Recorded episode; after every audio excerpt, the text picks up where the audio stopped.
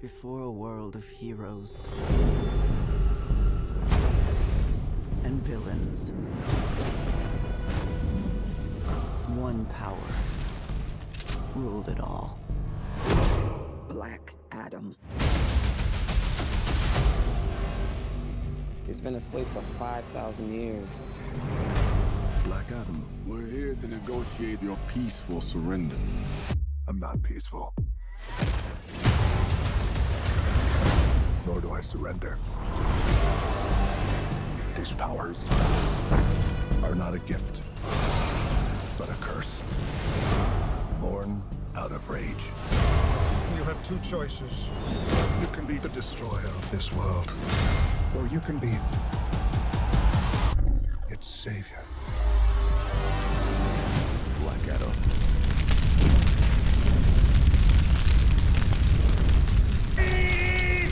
Just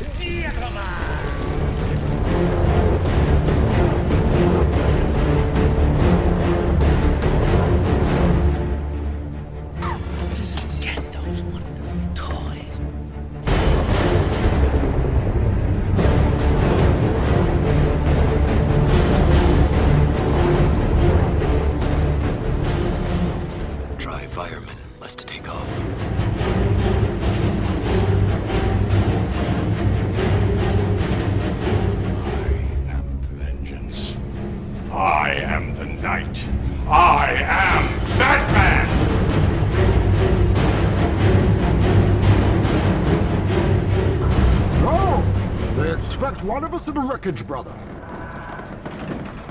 Have we started the fire? Yes. The fire rises.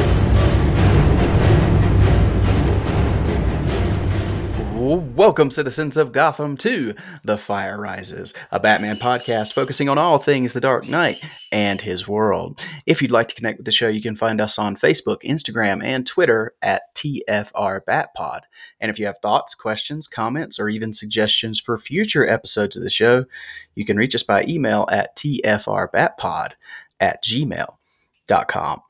My name is Eric Carter, and I am your host, and I am joined once again, and as always, by my co host, Mr. Joseph Fornerado. Joe, how are you, buddy? I'm doing good, Eric. Good morning to you. Um, it's funny. We were before we were recording. I was worried about my son making too much noise, and you were quiet the whole time. The minute you started doing your intro, your bird was like, "Yes, let's do this." exactly. Yeah, he's lost his mind over there. so what's going on, man? How are you? I'm good, man. I'm good. Um, we've had a, a, a shorter gap in between episodes this time, but it's for a good reason. Uh, and I'm I'm pretty excited to talk about today's topic, uh, and I'm pretty sure you are too. Yes, definitely. Yeah, we are here because, of course, we have a brand new DC Extended Universe film, and that is Black Adam. So we are here to talk all about the movie.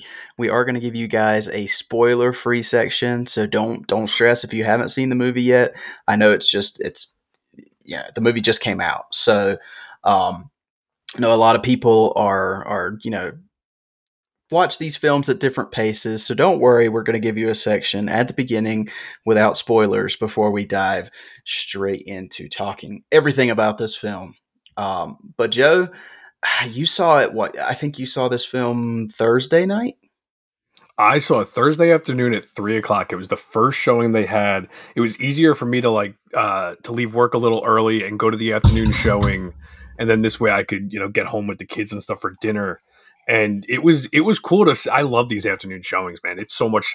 It's so different, but it it's really nice to just you barely like get into your day and you're already watching a brand new movie. it's a lot of fun. Yeah, um, it is fun. We saw it Saturday, um, and we saw it a matinee showing, one o'clock in in Cinemark XD, which this is kind of the the plug for Cinemark XD for this show because I'm just gonna say I love like Dolby, but I've I've kind of fallen out of love with AMC theaters for multiple reasons. So uh, we started going to Cinemark. Mm, qu- almost a year ago now, and I have just loved Cinemark ever since. And XD is it's very comparable to Dolby. I mean, Dolby is my preferred over IMAX, but I XD is right there with it. I mean, I really, really enjoy that that platform. Great sound, huge screen, good stuff. Um, but yeah, we saw we saw Black Adam Saturday, and man, I had a lot of fun with this movie. Just to kind of set expectations from the start. If you guys are expecting us to bash this movie, uh, check your expectations because I don't think either one of us are. I certainly have my nitpicks, and we're going to get into that. But um, yeah, let's start kind of spoiler free, just general overall thoughts. Joe, give me your your general thoughts of Black Adam.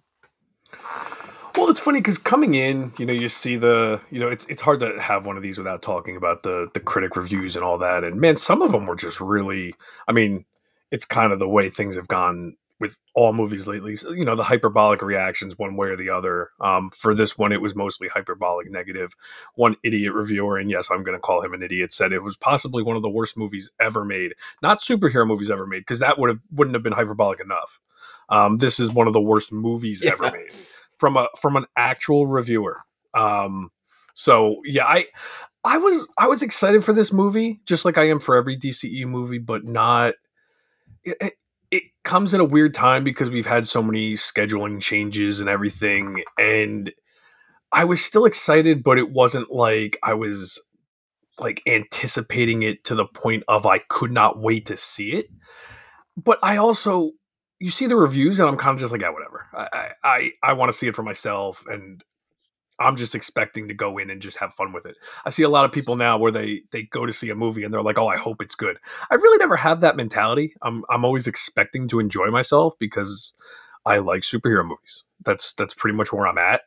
And this was just a fun 2-hour superhero movie. I think the the biggest compliment I can give this movie is in the action. I think the action is phenomenal. It just feels like a geek out for two hours of superhero action. And I think we can get into the specifics and the characters and everything like that once we get into spoilers. But I, I really love the action in this. I think Black Adam himself was really true to character. I think if anyone was worried that they were gonna make him too much of a hero. The Rock pretty much said from day one that he he didn't want to do that. He wanted to keep him as this violent, um, really.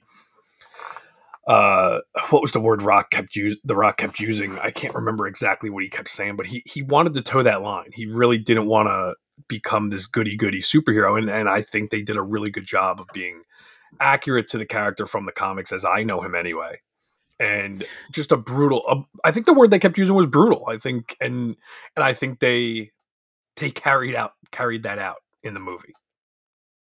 Well yeah i mean from the first time that you see the rock or excuse me black adam in the movie i mean it's it's like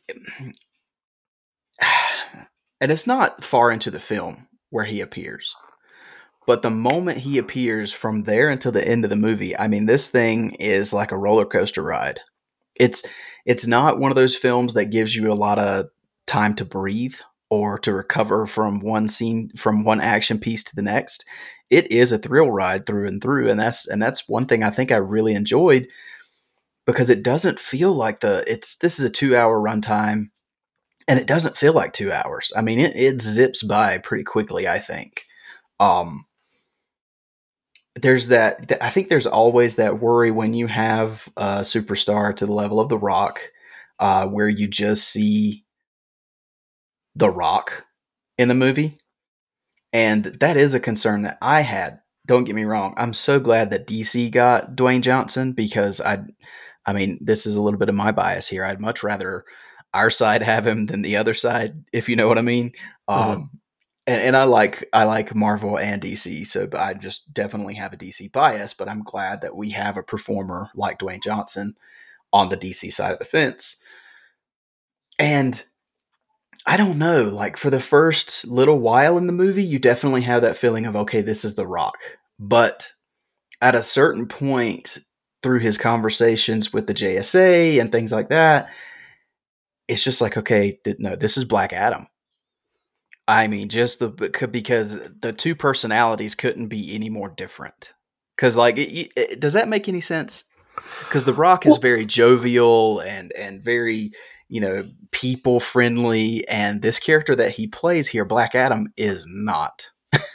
Yeah, and I think it just is more of a fam- familiarity with The Rock because it's a recognizable face and he looks like he does. Like they didn't change up his his look at all. I mean, you, I hate to make the comparison because I think the the caliber of actor and this is not to slight The Rock, but to make the comparison to like a Ben Affleck, like you were worried when you went to see BVS that you would only see Ben Affleck.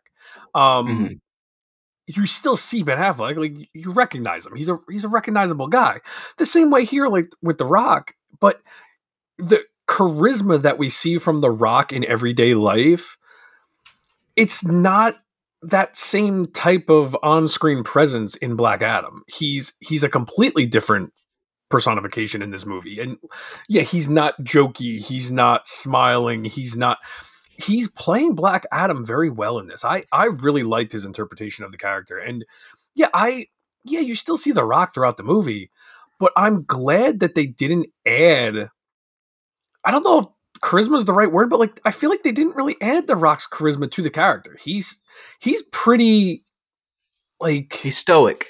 yeah, like almost like stone faced throughout the movie. Like he's just, but I, not in a bad way. Like I really, and the couple of like, the couple of humorous bits that maybe he had are not the over the top jokey humor that would be out of character for him. And I I appreciated that aspect of it also. So yeah, I Well- I had no problem with the Rock's performance at all. I thought it fit the character perfectly, and I I can't say I forgot that it was the Rock while watching the movie, but it still was fine. Yeah, well, I would say that you see, and there, this is not a spoiler because it's in the trailers. I mean, you know, there's flashbacks in the movie, Mhm. and there in the flashbacks, I think you see a little more of the Rock's more natural personality. It's hard to. you- I, I don't. I don't want to go too much into the flashbacks because of possible Right. spoilers. Yeah. No, no, no. I'm just saying in general, you see more of what I would consider him being his natural self than you do when he's actually being Black Adam. Mhm. Um, but I mean, go, so going into some of the other characters, I mean, I, I think they really, I think they really killed it with Doctor Fate. I thought he was one of the standouts of the film. Um, I thought Pierce Brosnan did a fantastic job as Doctor Fate, and um, yeah, I, I don't know. It's it's like you said, it's really hard to go into it without getting into spoilers. But he's one of the huge linchpins of the movie, I would say, and just the way that they portrayed him. Of course, you know, there's the inevitable comparisons to Doctor Strange, but I just I, I don't know. I really really appreciated the way he was portrayed here. So, Doctor what do you think of Doctor Fate, Jeff? Well, yeah, I think coming into the movie, I think all of us pretty much expected to really love the JSA characters, especially Doctor Fate. But I think they were handled really well. I think, yeah, the Doctor Strange comparisons were inevitable.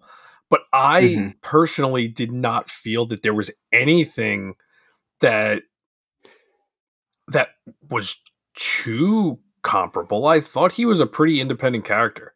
Um, He has a regal distinguishable sense to character. him. Yeah, it's not the same type of character. It, it's why because they do you know spells with their hands and uh, have the animations on the screen. I get the comparisons, but they're. I mean, you can do that with any characters from the DC universe to the MCU. Uh, you know, in especially in the comics world. I mean, they're always taken from one or the other. And why is it now all of a sudden Doctor Fate is too much like Doctor Strange, but um, you know, I, it, like there's so many other characters you could do that with. Yeah, for But sure. I- but I just I think they I think the JSA was handled really well in this. I can't wait to get into spoilers and discuss them more, but I think we were all kind of wondering how they were going to fit into the story and what their role was going to be and I like that we didn't know a lot about it coming into the into the movie. I think that's one thing we can uh kind of touch on before spoilers is that I think they did a good job of leaving a lot out of the marketing. I think a lot was still left for surprise as far as especially the third act. I think most of that was pretty kept under wraps.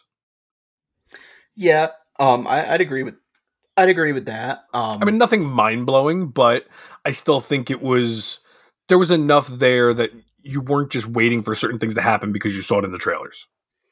Right. Uh, I think a lot of the trailers showed. I think the bulk of the trailers showed the the, the first confrontation. Mhm. Like you saw the, like the the emergence of Black Adam, and then you saw the first confrontation between him and the JSA, and that's pretty much what the trailers were. Yeah. And we were not Um, short on confrontation in this movie. There was a lot of different action. No, there was pieces. plenty. Like that.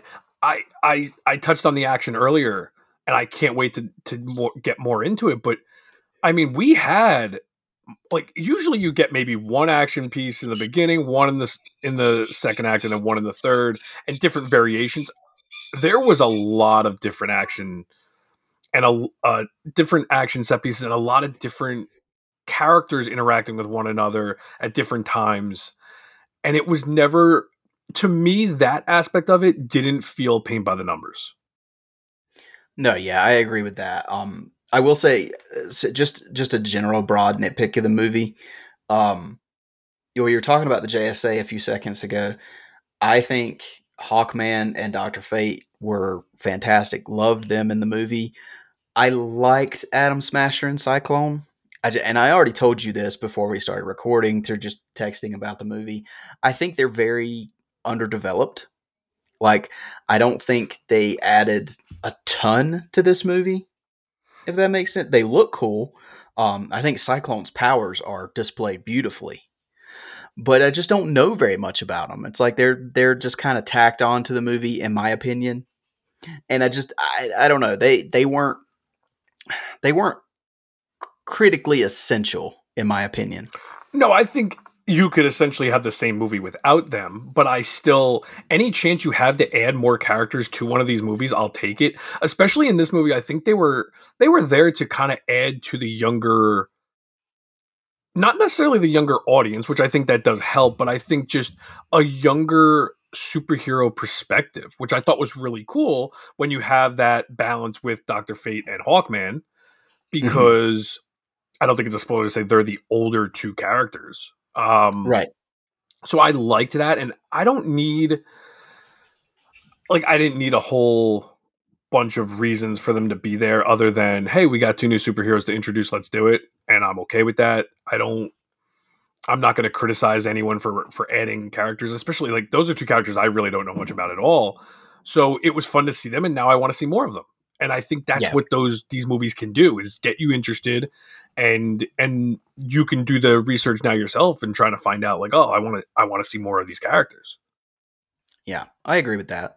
I would also say like my other biggest nitpick. So so this film is obviously it's obviously higher on action and a little lesser on story. Um, I think everybody kind of expected that anyway. But um, yeah, this is not the Citizen Kane of superhero movies, and and I don't need every movie to be that. Um, this movie was exactly what I needed it to be. It's a it's a fun thrill ride, and it introduces us to some really cool characters and some characters that I'm looking forward to seeing in the future. Um, but we were t- I was just mentioning a nitpick about you know Cyclone and and Atom Smasher. I think the villain is also extremely underserved and also very unmemorable. And I, and I won't go into who the villain is or why, but I'm just yeah, I, it just at the end of the day, it's not it's not one of those higher end DC villains. I would say. Well, I think yeah, and we'll get more into it, but I think the one thing we've all agreed on with DC is their villains are very very strong in the DC universe. And Mhm. this is one where they spent less time with the villain because you're setting up Black Adam, you're setting up Doctor Fate, you're setting up uh, Hawkman. There's a lot of different characters here, and unfortunately, yes, the villain is underutilized probably, but I also don't think it's to the point of some other superhero movies that we've seen. Like it's pretty on par with a lot of very similar superhero movies. And I'm okay with it in this movie because we still get these great action sets. We still get a lot of um a lot of other stuff that's going for the movie and if one character in this film had to be underserved, I'm okay with it being the villain. especially since not for nothing we're getting a Black Adam movie and you're not using Shazam as the villain. So what other villain are you going to use where I'm going to care that much? And so Well, and- I mean the and villain in wasn't all- even in the marketing either. Like and I think that's smart. Like nobody needed to know who the villain was. Um so we'll get into that, but I I I yes, it is a negative if you want to get technical with it because I do think it's a fair criticism, but it's not one that I particularly minded because I was more interested in the confrontation between Black Adam and the JSA. Yeah. Um, uh, one last little thing to cover before we get over the spoiler wall, because I, I know you had a huge nitpick, so I wanted to uh, get your nitpick with the with the music, because I think that's the one thing that stuck out for you. I will say I need to get into spoilers because there's one particular scene that the music really bothered me because of the editing Okay. of the music. But I'm just not that big of a fan of quote unquote needle drops in movies Right. unless they're done for specific reasons or like I, I like the needle drops in like a Guardians of the Galaxy or the Suicide Squad. James Gunn is really good at that. Um or I if it like is done at certain spots where there's a reason for it or or it's done subtly i don't know. I'm just i'm quirky with my music in these films but i uh it's again it's not and maybe it'll work better on a second viewing but some of it like if it's done for humor there's one particular song that's used twice for humor and i think it was fine the first time but maybe the second time it bothered me a little bit. But again i'm i'm a little nitpicky with that stuff so it's not it's not something that really ruined the movie for me obviously because i i really enjoyed the movie So this is going to be one thing where you and I are very far apart on because I I really loved the music, especially the needle drops in this movie. So, we, but we'll definitely get over that. Uh, talk Yeah, and- about that. in all honesty, I wasn't that crazy about the score from what I remember either. So I think it was a weird balance between the two, which maybe I Mhm. would have preferred more of just the score, and that might have worked better for me because I think they did. I felt like they were kind of jarring together.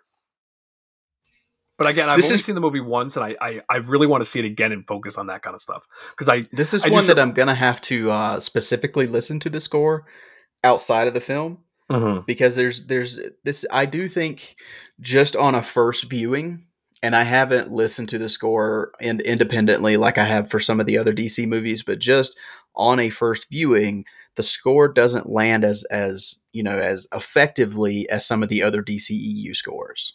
No, and I think Like, some of the not- pieces are great though. Like I, I think, I think there was something weird with the way they were, like the the certain tracks were edited into the film, maybe. So Maybe. that's why I really want to watch it again and see if it just works better on a second viewing. And and I will say, isolated, I think I liked the tracks better. So like I, I think the JSA score is the one that I really enjoyed, and that's the one we were. They gave us the Black Adam score or the Black Adam theme and the JSA theme, correct? That was the two tracks that they released prior. Yeah, and the Black Adam one is the only one I've listened to. Yeah, I don't think I, listened, listened to the to the JSA, JSA. one either, but I think I really liked it during the film. And I, I Mhm. thought I heard some criticisms of the JSA theme uh, before the movie was released, but I didn't want to listen to too much prior to the movie. Now I can dive into it and and take it for what it is. But I, I don't like usually I usually don't like listening to that stuff prior to seeing the movie because I want to hear it in the movie. Yeah. All right. Well, I feel like that's a good place, Joe, to really just to get over this spoiler wall and dive into this film. So that that's what we're gonna do. So I'm just this this is your warning right now. If you have not seen Black Adam, go out and see it. Go see it on the on the biggest the biggest best screen with the best sound that you can find. Um, and and go enjoy it and then come back and check out this spoiler section of the episode because we're going to get all into it right now. Okay, so Joe, biggest thing, biggest takeaway, thing that stuck out that's that's spoilery. What stuck out uh, about Black Adam for you?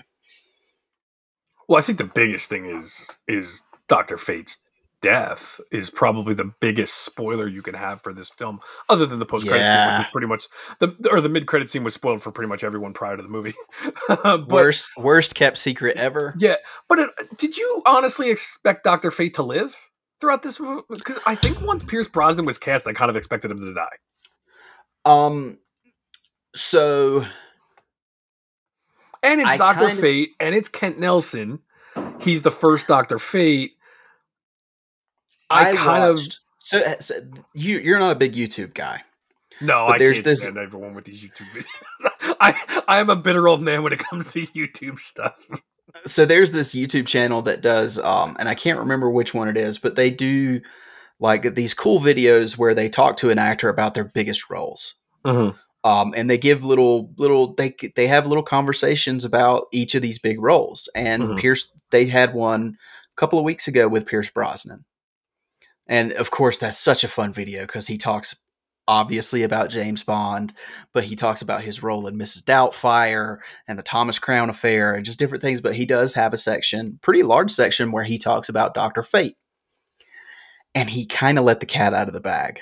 Oh, did he really? Why did he say like it was one and done or something? I can't remember exactly how he worded it, but it was so like it was vaguely obvious that this was going to be a one and done for him. Yeah, after, after I watched the video, I was like, "Damn, I wish I hadn't watched that." now." yeah. Well, because yeah, I kind of had a strong feeling that he was going to die after watching that video.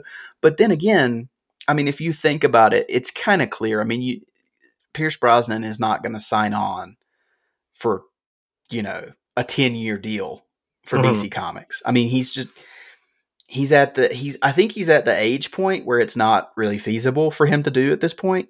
mhm. But yeah, I, I kind of expected it to. And honestly, how many times outside of this movie have we seen Kent Nelson die? Yeah.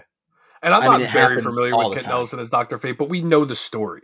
And we know that he's not the only Dr. Fate. The fact that they went with the original Dr. Fate, but the younger version of Atom Smasher. So, like, they, I felt like, honestly, I, I don't know about you. I don't remember the name of the next Dr. Fate in the comics. And, but I actually expected the kid to, like, pick up the helmet at some point. Hmm. Um, Wait, I don't one? remember the, Adam the kid's name. No, no, no. Um, the kid Oh, from the little the little Ishmael? boy. Oh, Ishmael was Ish- it? I think. I should have looked up all these names prior, and I'm sorry. Um, it was something like Ishmael. I've got the uh the the cast pulled up and I'm not even I'm not even seeing him. Ishmael, yes. Oh no, Ishmael was the villain. Amon. Amon. Amon, yeah. Yes, Ishmael's the villain. Okay, so you expected Amon to pick up the, I helmet. did. I thought that would have actually worked for me. and like, uh, okay, so this is kind of a tangent, but a lot of people like when they have like kids in these movies get annoyed with the kid, and I think I fall into that category sometimes too. He did not bother me in this film. I thought he was a good um way to bounce off of the stoic nature of Black Adam. I he didn't bother me in this. Well, and I, I- loved his I loved his bedroom. Yes, well, the bedroom was definitely a an easy way to get some Easter eggs in there. And then what did you think of? It had to have been intentional. The headless Superman. Yeah, I that was I think it might have been worse if we didn't know what was coming in the mid credit scene, but I still would have probably laughed at it because I think that is The Rock having fun with us. But I I like stuff like that. well. Megan chuckled at that because we were just talking about the headless Superman before we went to watch the movie. And that I still that's never bothered me in in Shazam. I think it works. the No. So I've I've been one of those you know rare people that thinks that's funny. I I still like that moment, but I think now we're at a point where I could laugh at all this stuff, and I I think the headless Superman was great. I think all the stuff in his room was a lot of fun. Um, and I well, and I, I enjoyed him. I I really I didn't expect to get as much of him and his mom being part of the story, and I think that does maybe take away from some of the backstory we could have gotten from some of the other characters. But I think they were important because the whole point of Black Adam is is it Kandak or Kandak? Kahndaq. Kahndaq. Yeah. I think that's that's really important to his character. So I think it makes sense to have that relatability to the the people of Kahndaq. Well, yeah, and uh, w- real quick, I wanted to go back to to Amon. Um, I think he is this film's Freddie Freeman. He's Yeah, I could see very much that. He's he's our window into this movie because he's the DC he's the Yeah. DC fan. He's the super in fan. this movie. He's, he, yeah, Yeah. he's the he's the fanboy that is geeking out of all these superheroes, and I love the fact that th- they touch on the fact that yeah, he's such a fanboy of these superheroes, but they even bring it to the attention of well, yeah, you got all these superheroes. What you guys never cared about our situation until Black Adam comes here. We finally have someone that's actually taking it upon himself to protect us, and now you guys show up. You don't pretend like you cared about us in before this happened. So like I Well, like that that whole I love that scene where Black where Amon basically tells Black Adam, you know, you're better than all of them because you know, Superman, Batman, Aquaman, they're never here. They never Mhm. come help us, but you're here. and that's the whole And point I- of Black like Adam. that. That's the whole point of his character. So Yeah. that's where I think the Rock's love for this character really shined through because that's the the core of his character is protecting his country. Is it a country? Kahndaq? Is it a country or a continent? Yeah, it's a I would assume country. it's a con- country or a region of some sort. Um, It's a it's a country. Okay.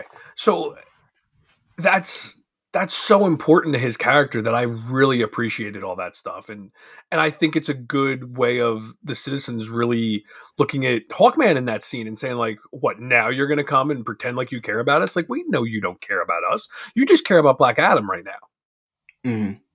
Well, and I And it's a I humbling actually, motive for Hawkman, and I think he he does reflect on what they're saying. I really do like the dynamic though in this movie of depending on the perspective. You know, if, if you're an outsider, if you're not from Kahndaq, then Black Adam is the villain of this Mhm. story. But if you're in Kahndaq, he's the hero and the JSA are the villains. and there's this- no one from. Con- yeah and there's no one from Kahndaq that is like no black adam's bad like no that's how bad they have it they are all on the same page here I mean, I don't know if if if the trend continues of Black Adam not using doors and destroying everything he, he everything everywhere he goes in Kahndaq, they might not will like say- him so much after a little I- while. that was my laugh out moment. That was i think that might have been the loudest i laughed in the theater was the, when they asked him and i'm not a humor guy but if it's good i i will laugh. When they asked him you don't have doors where you come from and he says yes we do that's how we enter one room to the next or something i i laughed out loud i thought that was great humor because eh, and the sarcasm thing was was fun to me. I, I think a lot of the humor in the beginning of the film, and I'm sorry, I'm bouncing all over the place here, but I No, it's fine. I think a lot of the humor in the beginning didn't work for me because I felt like it was a little too much. It felt jarring. But at the end of the film, when the humor was a little bit few and far between, a little less frequent, that's when it really worked for me. Yeah, um, because it's it's kind of as the movie gets more serious, you kind of it gains that gravity. I think, Yes. Yeah. which is something that some movies, and I'm I'm not trying to make this a, a versus thing, but it's some movies that don't do that. They undercut the serious moments with a joke, and I think it just kind of takes away from the gravity of the film. I think this movie doesn't do that. When it's time to get serious, it gets serious. Yeah. It lets you have a lot of fun in the beginning if you're looking for that sort of humor. If you're looking Mm. for that more lighthearted aspect of it, but once yeah, once things get serious, it stays serious, and you still have a few moments of levity, which I can appreciate. But yeah, th- when it gets serious, it stays that way. Yeah. Um, I do want to bring up. I think we talked about Doctor Fate kind of in the spoiler-free section. Um, and we talked about him dying at the beginning of the spoiler section. But man, Hawkman is very intriguing in this movie to me because you see him go through a journey of k- kind of finding out that he's not always right. Like, because he's very bullish throughout most he- of this movie, thinking he's on the side of right and he thinks he's doing everything the right way. And he gets he gets kind of a I don't know a reality check through this movie. not- I don't know how much you've followed Hawkman in the comics or even just in the in the Justice League animated series, but that's pretty accurate to Hawkman too. He's he's definitely Mhm. got an ego. He's definitely you know, like you said, a little bullish, and he I, he but yeah, the journey he goes, and I, I don't know about you. I, did you expect him to be like the head of the JSA, like to start? Like he makes the team up, and I, there was a lot of really interesting aspects to the JSA in this. Um, we knew And Amanda that's- Waller was going to be kind of calling the shots there. which is so intriguing to me. That's that's kind of one of my that's one of my nitpicks of of of the backstory and getting and getting caught up to speed on all this. I think it's just a little too quick here. It is. It's kind of like, like- just just kind of we're we're off the ground and running. Just follow us here. Like just just stick with Which- us. You'll be fine. DC has done this before. They have a little bit of a track record of this when they're kind of doing the team building. It's they do it really quick. Here they are, and here they go. It kind of feels like, Like- Suicide Squad a little bit. A little Like bit, the, yeah. The first movie, the the David Ayer Mhm. Suicide Squad, like where, um, it's kind of like yeah, well, let's just run down these characters real quick. They do a little quick. uh I, I will say there's a lot of ex uh exposition in the beginning of this movie. Yeah, but it's so, again, that's one of those things where they throw it at you so quickly Yes. that like um at the end of the movie like when we were on our way home i had uh i had my wife and the girls in the back and all three of them were like who were those random superheroes we have no idea who they were and I, I don't really And that- know who they are either. I, I love the oh we gotta we gotta mention the original Atom Smasher here, Henry uh, Winkler being the original That's a Smasher. nice- that was cool. that's a nice cool. touch Yeah. Um but it's to me it's enough because it's not their movie. I think you're Mhm. just introducing fun characters from the DC world and it's just to to expand that team a little bit and give you enough of them and I'm okay with it. Is it a nitpick to say I wanted more exploration maybe or or more like why those two? like uh, if you're if you're in charge of the JSA and you're you're recruiting a team to take on Black Adam, why are you bringing on these two? well here's the thing when i say that though i'm not even just talking about just Atom Smasher and cyclone i'm talking about hawkman and dr fate too because yeah, we get nothing. you get about that. nothing no There's not even a mention of Hawkman not being from the world. Like, right yeah There's no mention of him being from uh Thanagar or like I don't even think Thanagar gets a mention. It doesn't. No, Um, so that's that's the thing. You, you you have no idea who these people are. Is the I- is the problem? I think. Yes, I am curious if they felt like maybe going into that might be too much, where because it probably works for the general audience whether you're going to do that or not. Because if you bring in all this stuff that like we know, are they going to be like, well, what the heck is Thanagar? So it's almost better mm-hmm. to not do it because then they could just kind of guess and just go with it. I, I I don't know what the answer is to be honest with you. I again we know this stuff so we can kind of go with it but is it better like how are you going to explain thanagar in five minutes without it being confusing No, I don't. I don't think you can. But that's. I mean, that's the issue when you're trying to put these characters in a movie like this. Is you and know he the- looks like a human in this like th- even the wings if you don't know better you just think the wings are a suit yeah, they're part of the suit. Yeah, I mean, and that's the way it appears.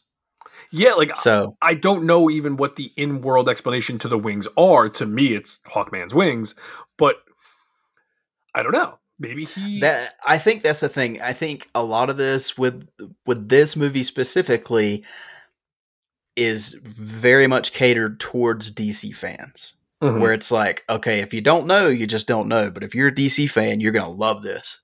But I, you know? again, I, I still go back to being curious of if you don't know, do you just kind of go with it because you just assume what you're getting is what you're getting at face value? Like to And I only have the experience like, that I have to right the now. people that don't know anything, You know? he's just a human that has this awesome suit, and is that enough? You know what I mean? yeah, I, I mean, I just have the experience I have right now with the people that I watched it with. Have you know not going with it and being like, no, who are those people? Yeah. But know, they still so- enjoyed the film. It They was just did, they yeah. had questions. They had questions. And Right. I think that's the hard balancing act is you want people to enjoy the film. Questions are okay as long as they're still enjoying the film. right. If the questions are so bad that you are totally taken out of it, I guess if the film wasn't good, you wouldn't even have those questions because you wouldn't care. But let's let's not beat that up the whole time. Uh, I do want to say, so far as Amanda Waller, I love that Amanda Waller is kind of the through line through the DCEU now. hmm Like she touches every piece of the DCEU. It seems like. Yeah. Um, and we even we even got a cameo of um, oh god, what's her name? Um, from Harcourt. Yeah, Harcourt. We got Harcourt Yeah. back in this one at a Task Force X Black site, which I thought was a really fun little cameo. Um, Is Harcourt in the Suicide Squad or just Peacemaker?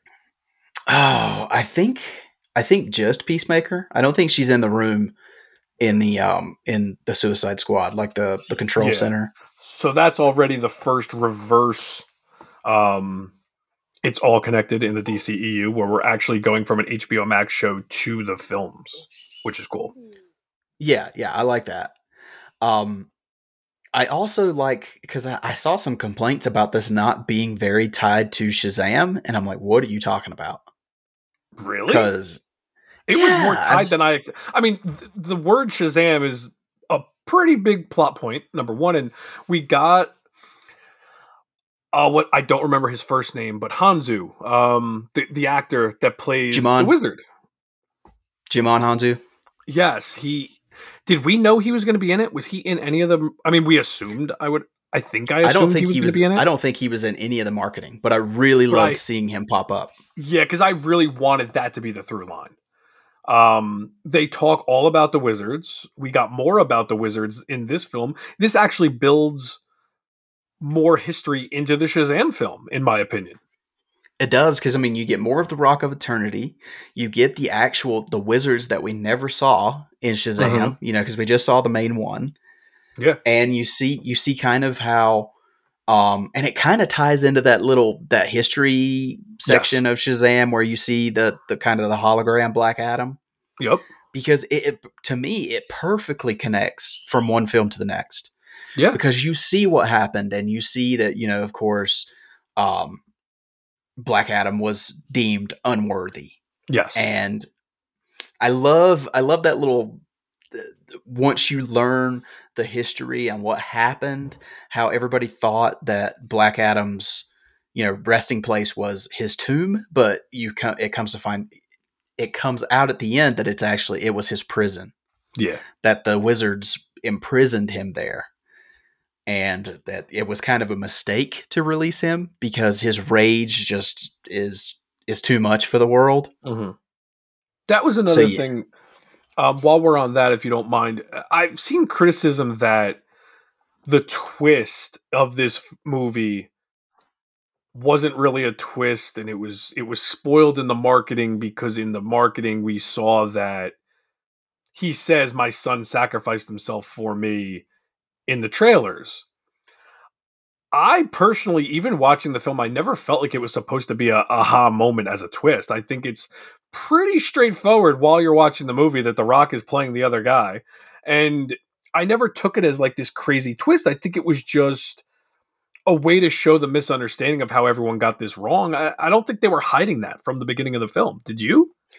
Well, see, I never, I, there was a twist for me because I never expected his son to be the original champion. No, no, no. That part, uh, uh, that's not, I don't think what the criticism was. I think it was more like you knew that the son was killed.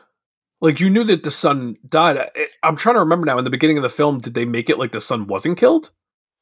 I can't remember exactly. Of, of course, you and I have only seen this one time, so we're going a lot off of just Yeah, I, I've That just seen that as memory. a criticism.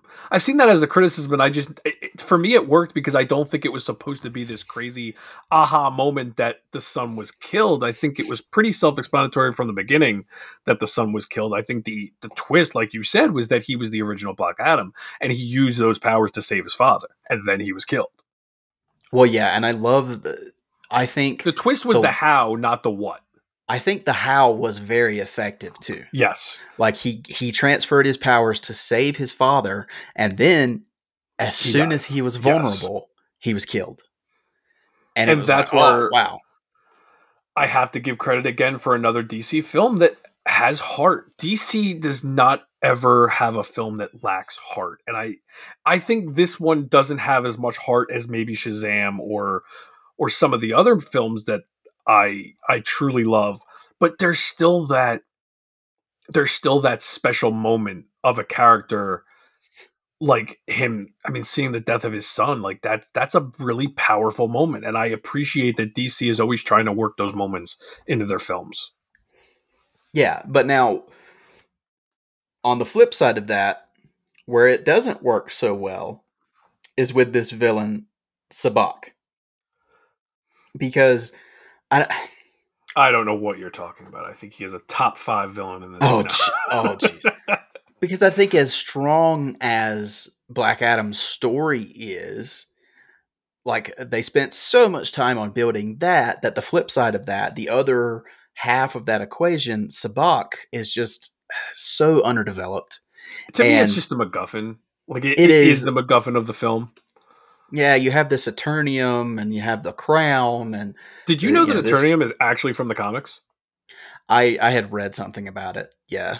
So I But- I looked it up because I was like, what is Eternium? Like, why wouldn't like I was like, I kept thinking nth metal, like that was a huge thing for me to put nth metal in, but I'm like Eternium, like that's a weird thing to have, and but it is from the comics. I I, I haven't read a lot of Black Adam history in the comics, but I respect the fact that they found a way to work something in from the comics, whether it is a dumb MacGuffin or not. It's still from the comics. I I am more forgiving when they do stuff like that. Mhm. Yeah, and I think you know Sabak was really just a tool to get Black Adam back to Kahndaq after Mhm. the JSA has has you know imprisoned him Yeah, because we I mean at this point we know that JSA you know they've I, and I like that they never actually beat him. It was Black Adam's choice to give up his powers because he had seen he had seen kind of the error of, of his ways and how Yes. wrongly he was doing things. So he decides to say the word. He decides to say Shazam and go back to his go back to being, you know, a lesser man. And I love that he told um Hawkman, make it where I can never say the word again. And I, I I appreciate that. Like you you need to find a way to get. It is Black Adam's movie.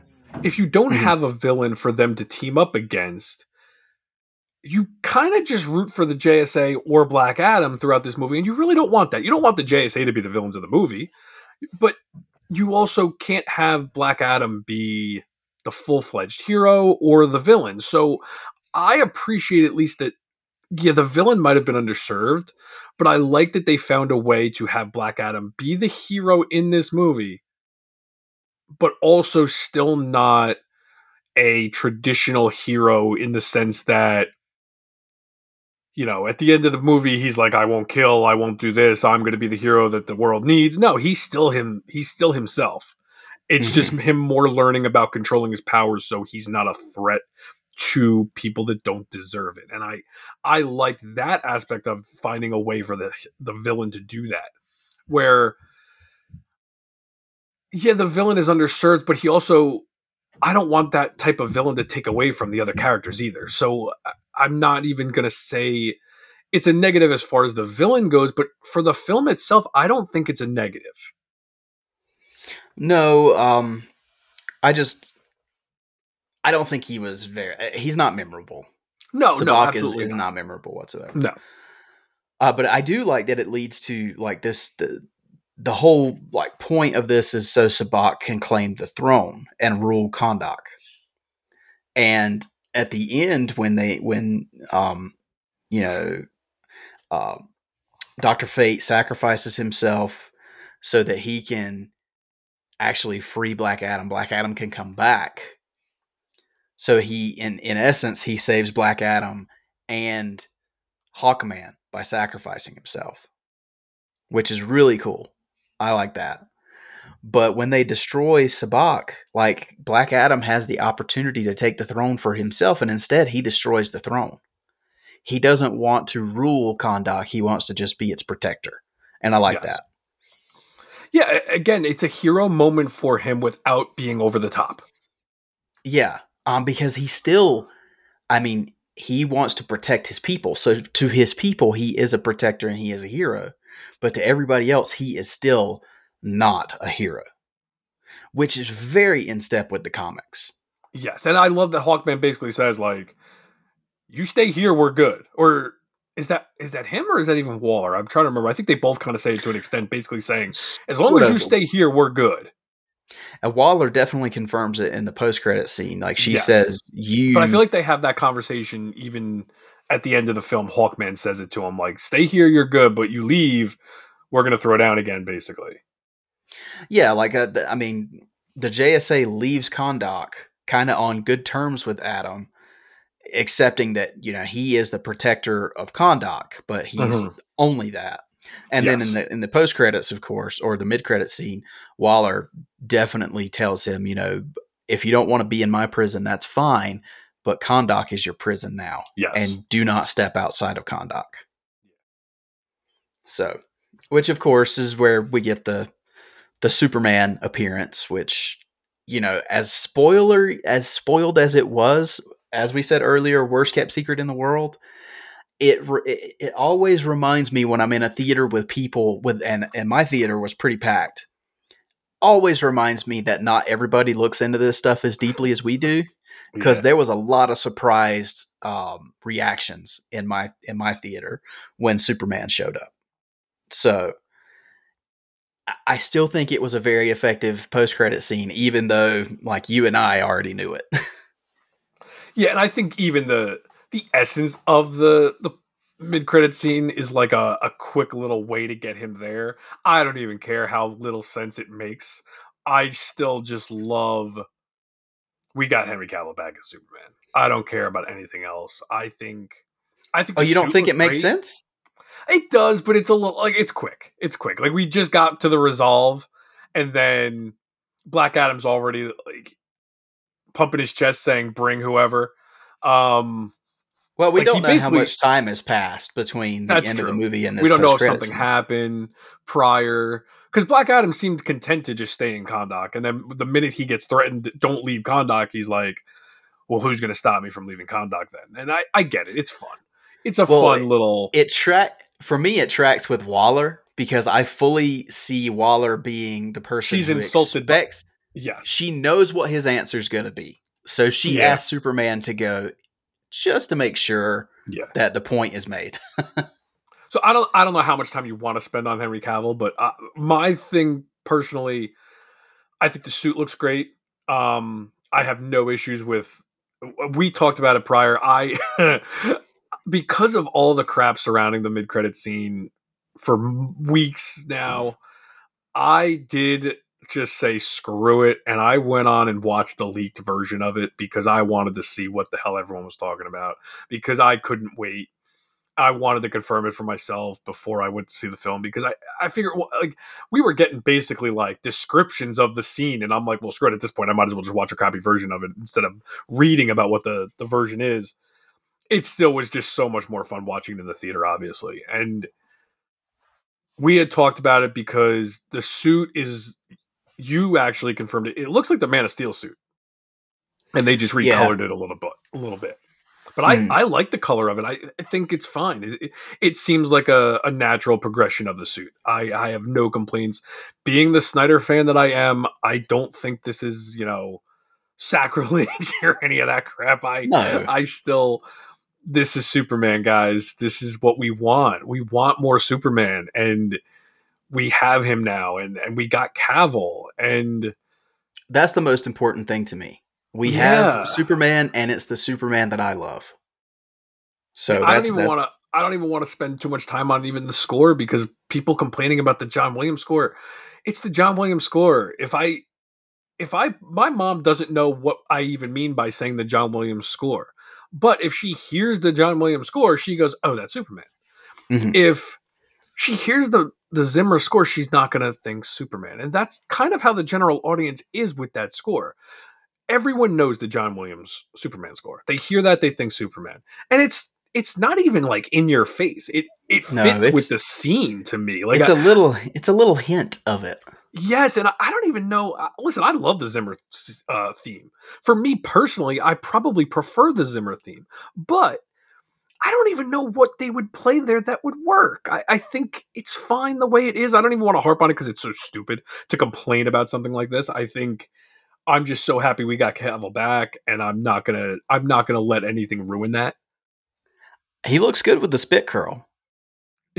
yeah, I yeah like is it fan service? Is it goofy? Whatever. It's Superman. Superman's got the spit Yeah. in the comics too. Who cares? Just have fun with it. We, we're I'm so tired of just being bitter. Yep, I agree. I enjoyed it. I love this post credit scene. I thought it was a lot of fun. Um, I do want to get to that uh, to the to the music thing because you had talked about wanting to talk about it in the spoiler section. So Oh so yeah. here's your chance.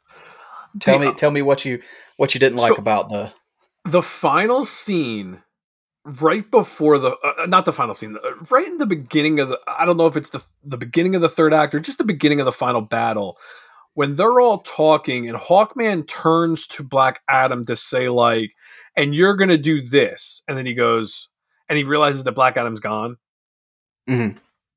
that's when some music kicks in and i didn't know what the heck was going on i felt like it was a really jarring edit and I was kind of lost for a second of what was going on. I felt like the music really took me out of it. hmm It was really bizarre, and maybe it's because I didn't know what was going on as far as what Black Adam was doing.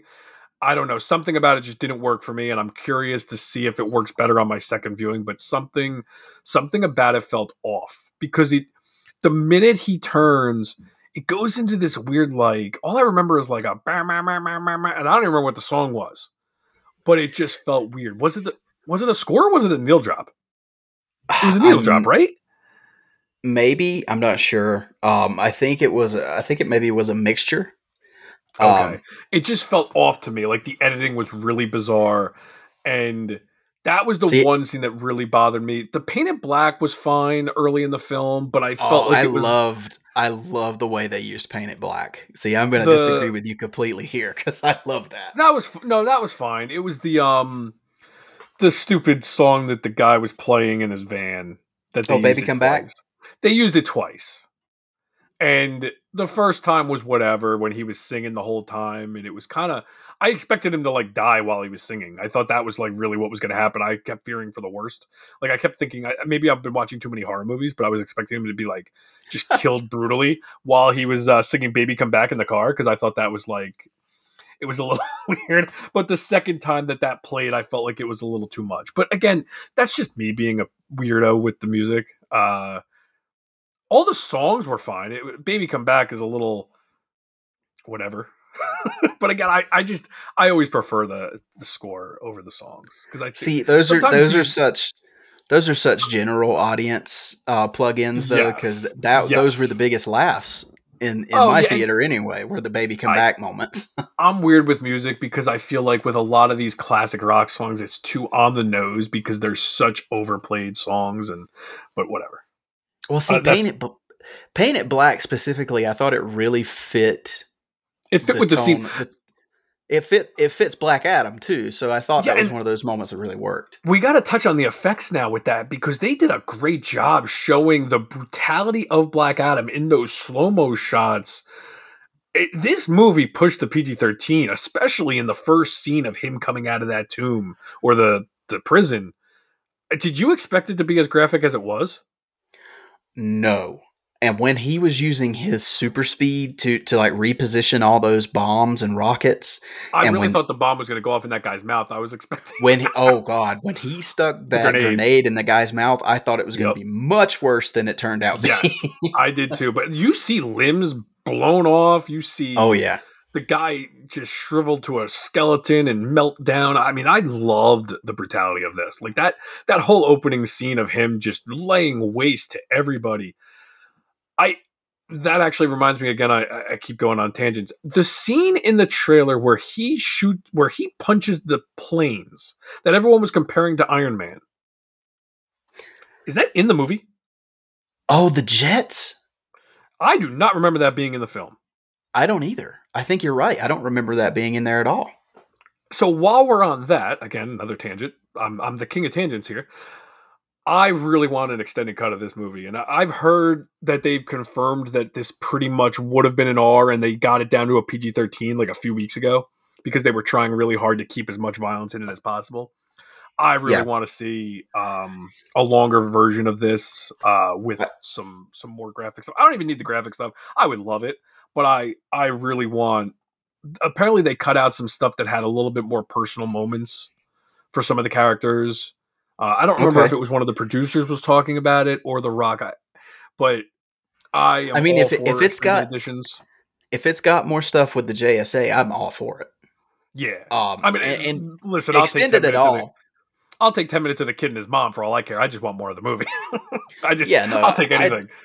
I'd love an extended cut. Um, and if it's R rated or whatever, that's fine too. Uh, I don't care. yeah, I most mean, I of the time, def- extended cuts are are always just unrated because that's just what they just don't submit them. But it would probably be the R-rated cut because it'll show us what they originally sent and got that rating back for. But yeah, I I always want more of these movies. And once they come out with an extended cut, I very rarely ever go back to the the theatrical. Yeah, I can I can definitely uh, see this uh, and like a longer extended cut being a little more graphic. Um, just from what we got in this, I think they really pushed the PG thirteen, like you said. So I can I can see that being a thing. But yeah, I, I I take a longer cut of this for sure. Um, And- I did want to say. to- oh, go ahead. oh, go ahead. Um, I just did wanted to wanna say, to, to contradict myself. Sorry. So just to even contradict myself, though, I think the two-hour cut works really well for a theatrical experience with this type of movie for the general audience.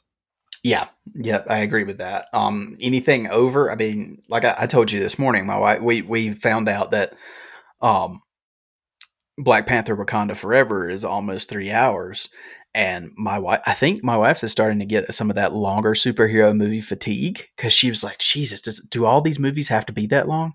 so, um, I think it's we're all getting older now and we all are busier. Because even me, Yeah. like I listen, I I want longer movies, but it's harder. like this was nice to have just a quick two-hour movie that I could just go and watch real quick. And because like we talk about the Batman, I I've only rewatched the Batman maybe once because it's Mm. it's hard to sit through a three-hour movie now when I got kids and stuff. So I think it's more it's the fatigue of the long movie in general. But well, it- I've seen I also am you know, not you going to see complain people- about it. you see people who have watched like Zack Snyder's Justice League like thirty and forty times. I'm like, how? yeah. I love you- the the fact that that movie has chapters is why I can rewatch it as much as I do because I will literally just put on a chapter and then the next day, like I watch it like a TV show. So Right.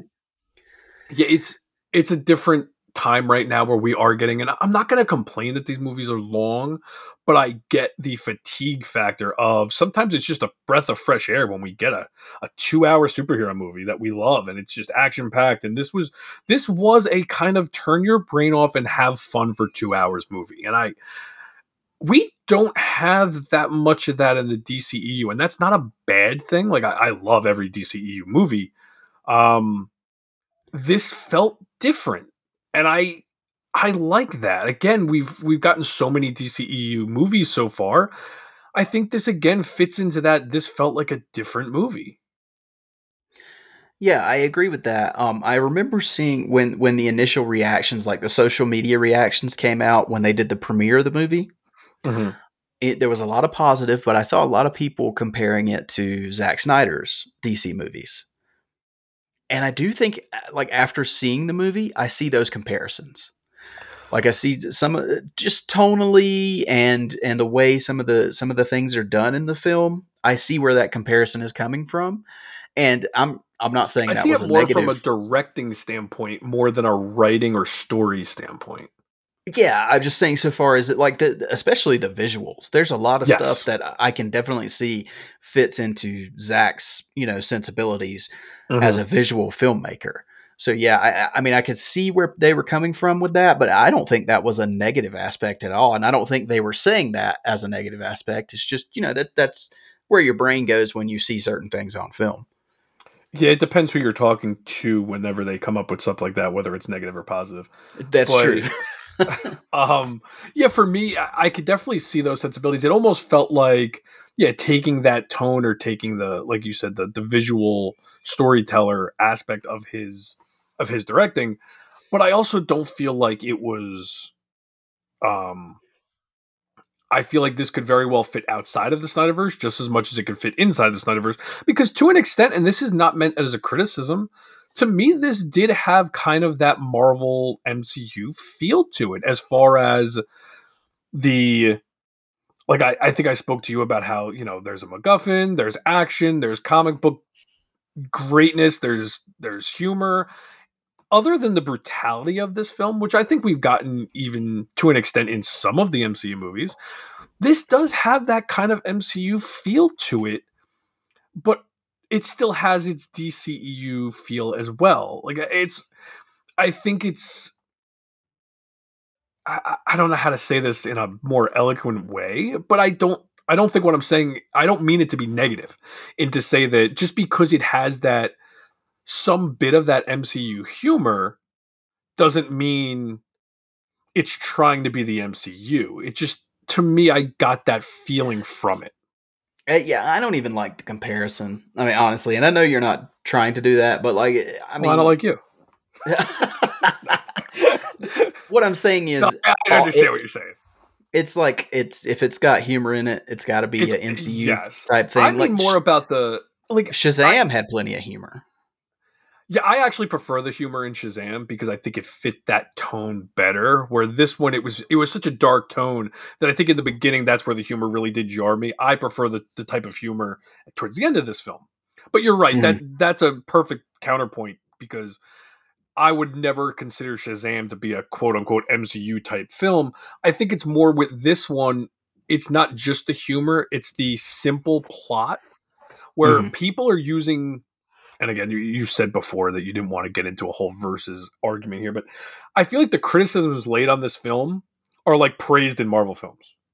Like the criticisms of this being, you know, a thin plot with, you know, forced humor, I'm like, well, that feels like every MCU movie I've ever seen.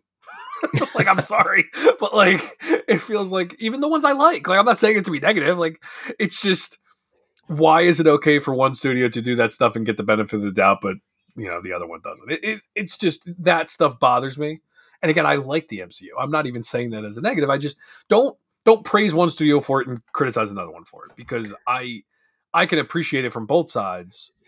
Like I don't yep. think those movies that have that are are bad movies because it's a thin plot. No, sometimes you just want to watch something and have fun. It's okay. I do think this is a fascinating um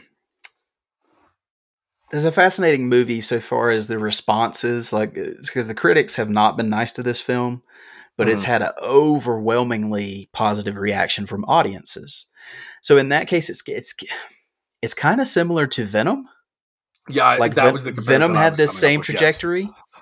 Mm-hmm.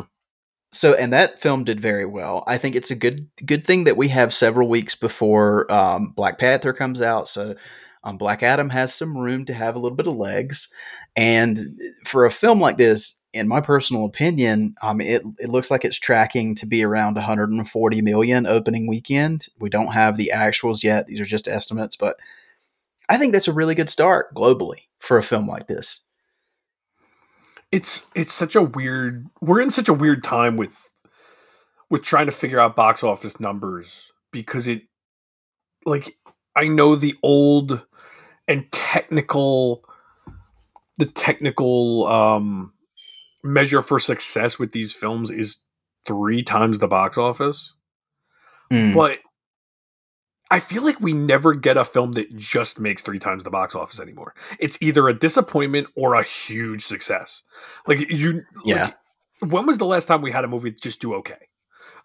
you know what I mean? And and this seems like a movie that's going to do just okay.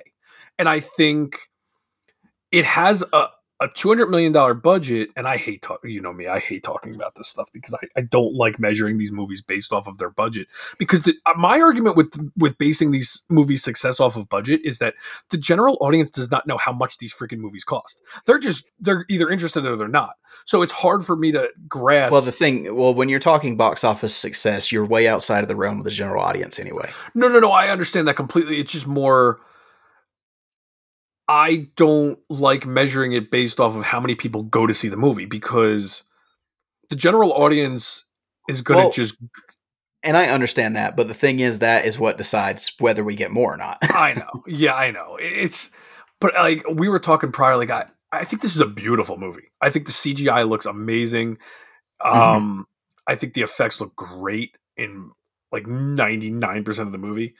Um, so it has a two hundred million dollar budget. I don't know that it's going to reach six hundred, but I still think in today's world, I would hope that WB is going to, you know, just be okay with a 500 million. I think 500 million for this is pretty good because Well, the thing is, I mean, you have you have the benefit of having The Rock, who is a who historically is a leggy movie star. Like his movies Mhm. tend to have legs, so that's a good thing. the The downside is you do have Black Panther upcoming.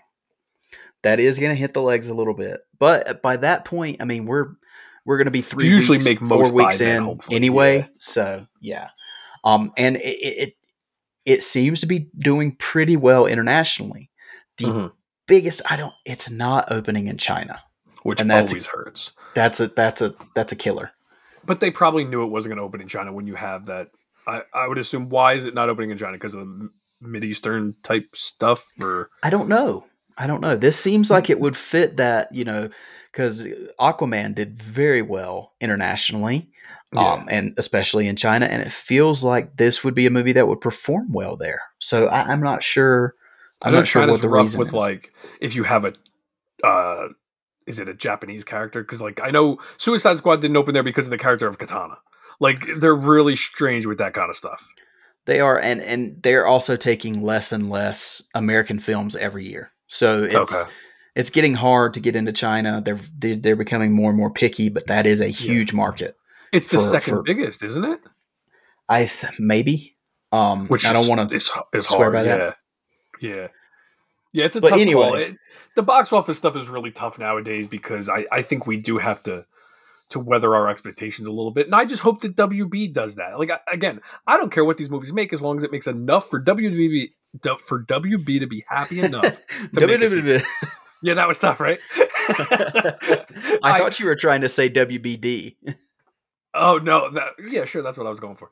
Um, so that's my thing is like make the bare minimum to get a sequel, and I'm happy. That's all I care about is just move forward, don't panic. And I think with today's world and this movie, you know, it got delayed a couple times. They put some money into the effects, and, and I just. Yeah, if this movie makes enough to get a sequel, and I think hopefully with The Rock's success and, and moving forward, the promise of maybe having building towards a um a rock versus superman a yeah black adam versus superman um we know they're talking about already black adam versus shazam um i am kind of disappointed i think we talked about this a little bit i'm kind of disappointed we didn't get a shazam cameo in this instead of a uh superman cameo that's my, my it's a weird thing to say being a comic book nerd that I think Shazam would have worked better in the mid credits scene if I was not so excited for Henry Cavill coming back. Does that make sense? Well, Like, I think my thing with that is, I don't think Shazam is at the level yet where Waller, uh, where he, No. I don't even think Shazam's on Waller's radar. So it no, makes it sense that she would have asked. thing. I think it would have been a Shazam thing, like the Wizard saying, "Hey, this guy just broke out of his his um prison." Well, th- I think there's enough connection with Shazam in the movie that we'll we'll see it in the future. Oh So- yeah, I think that's more of a Rock thing than it is a Black Adam thing. That Superman's at the end of this. And so I don't know if you saw this or not, but The Rock also confirmed that Doctor Fate will return in the future Yes, of- in the DC. So maybe not Kent Nelson, but we're going to get more Doctor Fate. So that's exciting. or maybe a uh I could hope uh maybe we're getting a JSA TV show. That'd be awesome. Oh, an HBO Max series How would be awesome great. would a JSA HBO Max series? Uh don't hold your breath, people, but I would love that. I would sign up for that tomorrow. But hey, whatever we can get, we get, man. We're getting we're getting some good stuff here. Yeah. Well, Joe, I think that's a that's a good place to kind of wrap it up for the day. Um, but I do want to. I'm going to put you on the spot here because it's what we do when we do these new DCEU movies. Oh, I always So- forget about this. Uh, yeah. so I want your final thoughts on Black Adam, and I want a batarang rating. So I I had a lot of fun with this movie. Um there are definitely, you know, nitpicks going into it with some of the humor that maybe didn't land for me. I, I think the like you said, the villain. We didn't even really touch on the villain, other than us being underwhelmed by the villain. Um, but I think it delivered on Black Adam. It delivered on the JSA, at least the main two JSA members for me. Again, I talked about it prior. Like we got we got Nth Metal mentioned in a DC movie. I could not have been more excited to hear that uh, in a DC movie. Um, I wanted a Hawk Girl cameo. I will say I wanted some mention of Hawk Girl. Or I have. Uh, we didn't even talk about. Uh, I actually kind of thought maybe they're going to kill Hawkman and have him come back, like Mm. show his immortality or his um his resurrections. What's that called? Uh, whatever he does. I Oh, I- when he reincarnates. Yeah, I, I wouldn't have minded something like that. Uh, but we got a lot of great stuff with them, and and Black Adam was, to me, Black Adam was perfect in this film. I, I loved the interpretation of him. I think the comic book action in this film was so much fun. The battles, the fights between the JSA and Black Adam, the individual fight between Hawkman and Black Adam towards the end. There was just a lot of great stuff in this. I, I had so much fun with it. Even if my rating might be a little low, I don't even think this is low. It's hard for me because I, I always say my ratings are so arbitrary because I'm always at like I'm always at around a four out of five or a three out of five, three and a half out of five when I do the Mhm. five ratings on Letterboxd. So for me, I think this is a seven. I don't Okay. think that's bad though. I think it's a it's an entertaining seven. Like, uh, um, maybe I'll be able to get more into it if we do that episode we've been talking about later. Um, about how I do my ratings with these movies. Oh, but- teasers. yeah, if we do end up doing that, if it happens. But I I think it's a really entertaining seven. I don't think that's a bad rating for this film. I, I think it's a lot of fun. Um I think it delivers on what it was supposed to deliver on. So Mhm. I I think people should go see it. I want to go see it again. I wish I was able to go back today if I could have, but I don't think I'm going to be able to go do that. I don't know if I'm going to be able to see it in theaters. I'm curious when we're going to get this on HBO Max. I don't think it'll be that 45 days. I think it'll be a little longer than that, but I think I did see the Blu-ray comes out in February, which is pretty far away. Oh yeah, they're giving that I think a I nice saw today that it was distance. yeah, I think I think that was the first date I saw today was February. So Well, it'll be on Um, HBO Max before that. yes, I would assume it'll be on HBO Max by Christmas. I think that's a good Mhm. you know, 60 days. I think that's pretty Yeah. good. So so yeah, we'll see. But I Nice. I I definitely endorse the movie. I, I think people need to go see it. And um, it's a good addition to the DCEU, which we're up to a good amount of movies now, quietly in a in a you know in a universe. this is the eleventh. in a universe that has been dead and saved every time a movie comes out. We're still chugging along here, right? Yeah. Every movie that comes out is the movie that's going to save the DCEU, but I don't know. It's still going. Yeah. Um. So yeah, I think this is a really really fun movie. I think this is a um what I consider one of those huge popcorn movies. I mean, there's there's not. I wouldn't say there's a ton of depth here. Um, the story's not the strongest. There are there are issues for me with with the backstory and development of some of the characters. Like I definitely would have liked to have known more about some of them, especially the ones that I have no knowledge of whatsoever and the, the villain's pretty weak and unmemorable. But on the flip side of that, I mean, it's two hours of nonstop fun and comic book action, and The Rock not only looks great, but he personifies Black Adam so well, and I just he steals the movie for me. Um, he just he becomes Black Adam in this movie, and to get me past seeing just The Rock and to see the character of Black Adam, that's a huge win for me. So yeah, for with with Black Adam and Doctor Fate and Hawkman, I got a lot that I wanted in this movie, and I wasn't looking for an Oscar worthy film here. I was just looking for a fun film, and that's what I got. So for me, you said you gave it a seven batarangs, Joe. Yeah, uh, yes.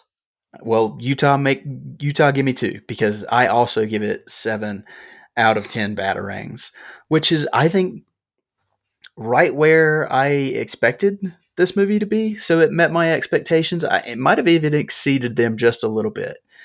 So that's where I'm at with Black Adam. I definitely think it's worthy of going to see. It's a worthy entry into the DCEU, and I can't wait to see where we go moving forward, whether it's Black Adam facing off against Superman or Black Adam meeting Shazam. I would honestly prefer a meeting with Shazam first. So we'll see Yeah, where that with that. goes. Um, but also, I mean, this movie bringing back my favorite Superman of all time and, and injecting him back into the DCEU, that gets a lot of goodwill f- from me. So, very, very happy about that. But there you go. Two seven out of tens. So definitely worth a check out. You know, which some people, Joe, are going to hear seven and say, oh, God, you hated it. Yeah, which is a little weird, but I don't know. I um I think seven's pretty solid. I, I I'm okay with seven. Yep, I am too. But that feels like a good place to uh, put a pin in it for today. We are not going to do um, Batman the Animated Series reviews because, first of all, um, it's just kind of, you know, just spur of the moment review of this film. But also, I realized I forgot to tell you guys what we were going to review next. And you did not call me out on that, Joe. No, usually if you forget something, I'm not going to remember it. So, especially with the Batman the animated series stuff. Yeah, so um I did do the randomizer. Our next episode is gonna we're gonna do two again, um, unless we may change this plan. So keep your eyes on the on our social media feeds. Um, my plan is to do two next time, unless we decide to do a catch up where we do an episode where we're just watching um, Batman the Animated Series episodes, in which we will do several. But the randomizer has chosen Almost Got 'em and Perchance to Dream. So those will be the two episodes that we will watch next time, unless we decide to change plans. So, like I said, keep an eye on those social media feeds, and we'll let you know what's going to happen next. But until we get there, Joe, why don't you let everybody know where they can find you out there on social media? You can find me on Twitter, Instagram, and Letterboxd as jforn11, and on Facebook as Joe Fornarotto, F O R N A R O T T O. And uh, yeah, hopefully you guys check out Black Adam, and if everyone wants, anyone wants to discuss it on there, um, feel free to hit me up on there. Awesome. And as far as myself, you can find my personal accounts on Instagram and Twitter and Letterboxd at mecarter89. That's M E Carter89. The show's pages can be found on Instagram, Twitter, and Facebook at TFR Batpod. Once again, if you have any thoughts or opinions, you can shoot it to us via email. That's tfrbatpod at gmail.com. You send us an email, we'll, we will read those on the show. Also, if you're looking for a way to support us, the easiest and free way to do that is to leave us a rating and review on Apple Podcasts or a star rating on Spotify. If you leave us a written review on Apple Podcasts, we will read those on the show.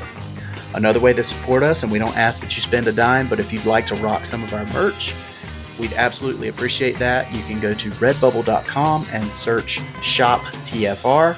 That's all one word.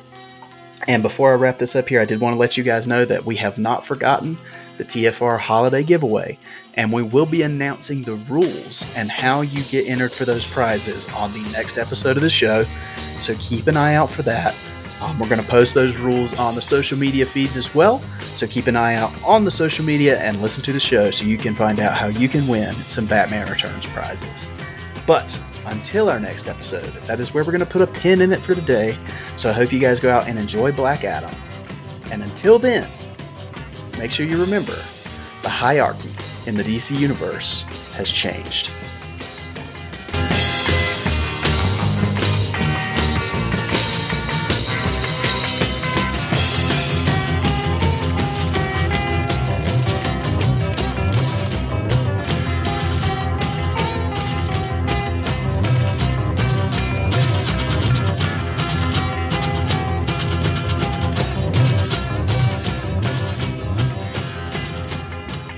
Was created by Bill Finger and Bob Kane and is the sole property of Warner Brothers Discovery. The Fire Rises, a Batman podcast, is in no way associated with Warner Brothers Discovery or its properties. The thoughts and opinions of the participants of this show are their own and do not represent the companies or organizations that they are associated with. Thank you for listening. It's been a while since anyone's made the world this nervous work out.